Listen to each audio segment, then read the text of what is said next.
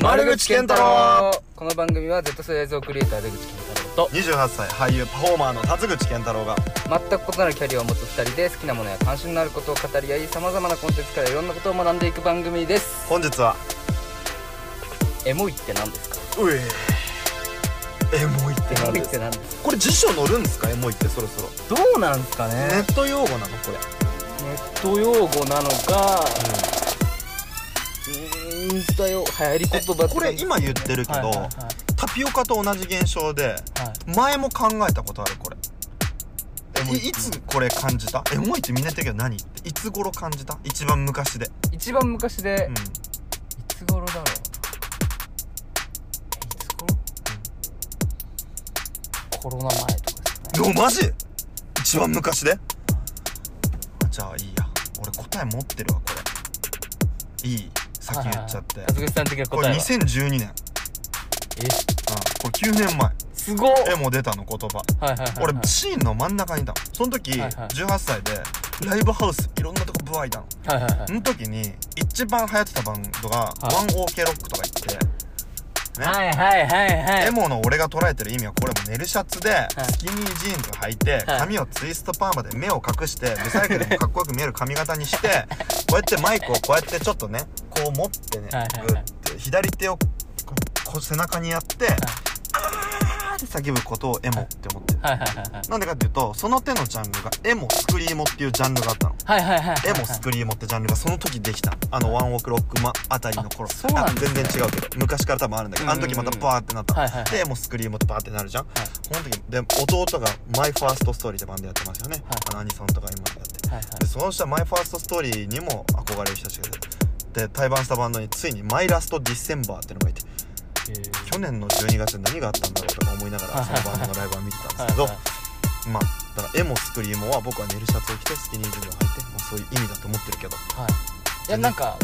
本来の音楽的な意味のエモあとあの形容詞のエモいっはいてなんか違ってておおそうなんだどうぞでなんか自分の中ではですけうんど映えるの言い換えだと思え映えるの言い換えなのうというのはなんかこうエモいうんで映えると決定的に違うのは、映えるは物対象なんですよ物物撮り物に対してうん例えばタタピオカが映えるかあき氷が映えるーあでーすごいエモいって出してる人いるここにうんうんエモいってうん、俺 F 横のあのパートナーの高橋真奈さんに教えたよこの前うんいいよ続けてあいいですか、空気とか雰囲気に対して使うのがエモいエモいだと思ってて、物と空気人じゃないの人は出てこなかった今俺エモ人だと思ってた完全にそうですね人は出てこないですどねっちも違うんだ自分の中ではじゃあ夕日とか海とかそうそうそうはエモエモになるっすねうわでしかもそのなんて言うんだろうな、その空気をちょっとメタで見てるんですようんつまりどういうことかっていうと、はいスマホ世代の俺らだからこそうんの言葉だと思っててうんであのなんて言うんだろうなそのメタの視点っていうのがどこかっていうと、まあ、スマホのカメラなんじゃないかって自分は思ってて、うんなるほどねなんか大学生がとわかかった高校生若い頃が、うんエモいエモいっていうのは、なんていうんだろうなあのー景色がうん綺麗だったりとか、うん美しいだったりっていう言葉直接じ言えないんだゃなくて、うんもっとパッケージ化されたそうあそれエモいであみんないいやエつモいエモいあ取りやすいはいあれだね大量に出回ってるねだから日本で流行ってるチルとちょっと近い部分があると思うんですうわこれチルあの第一はこのポッドキャストポッドキャストチルだから、チルね、これねもう大事なポイントよエモについて出たのはそうなんだな気が今そのうわ日本で流行ってるエモいってす言げえお前すげえわ葉いやいやいやいやいやだから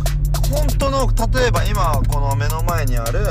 マリンタワー見てこれはい昔からあんだぜっつってさ一番これがこの辺で高いたあれだったんだよっつってうわーエモいねじゃないんだよねフィルムカメラもあじゃあスマホカメラでで切り取ってでパッケージにしてなんかちょっとエモいとかっていうねことだそうですうんうん、あのコロンブスさんがアメリカ大陸を最初に見つけてで、はい観光でこうアメリカにこうヨーロッパの人がたくさん来るようになった時に、はいはいはい現地にもともといた、まあ、こうネイティブアメリカの人たちを最初に見たヨーロッパ人の反応もまさにそれらしくて本当に現地の人たちに「こんにちはハイタッチ」ってできないんですよ。はいでもみんな首にカメラぶら下がってたらしくて、いでそれだとイエーイとか言いながらこうやってできるんだよ、はいでそれを外すと何も絡めないみたいな、はいはっていいうものだよねそうですねちょっとさこう一個クッションがないといけないスマホカメラを通してのそうですねだから現実すらもう虚構にとらわれた自分たちが現実を見本て当そうだわだから僕は新海誠さんやあと誰だっけあの細田守細田守さんを危険視してるんですよはいそはいはいれらはが流行ることが、い、うんうね、今一番それが来てるでしょ、ん、そうですね、なんかそれらが理想になっちゃってる感覚を同じのを感じる確かにあるかもしれないですねそれはうもうこれは暴力なんじゃないのっていうのと近い暴力っていうかファシですよファシズムですよこれはねそうですねえでも全体主義じゃないこんなそううですね、ん目に見えない力が働いた全体主義ですよそうねそのいいって思ったのは今 TikTok でさみんなにバッて出てくるんでしょフォローしてない人ので一気にいいって回ったものは一気に何万回何百万回バーンってバーンって1日でいくわけじゃんでそれはもうみんなは同じ世代がバッて見ちゃうわけじゃんこれってちょっと怖いぞって僕ははいそうですねつながりますけどだからなんか本来のなんで自分の中でも今まではエエモっていうと例えば最近出てきたエモラップとかもそうですけどオルタナ的なそうだよねエモだったシックボーイとかねそうですねエモだったんですけど多分今普通の子たちが使ってるエモい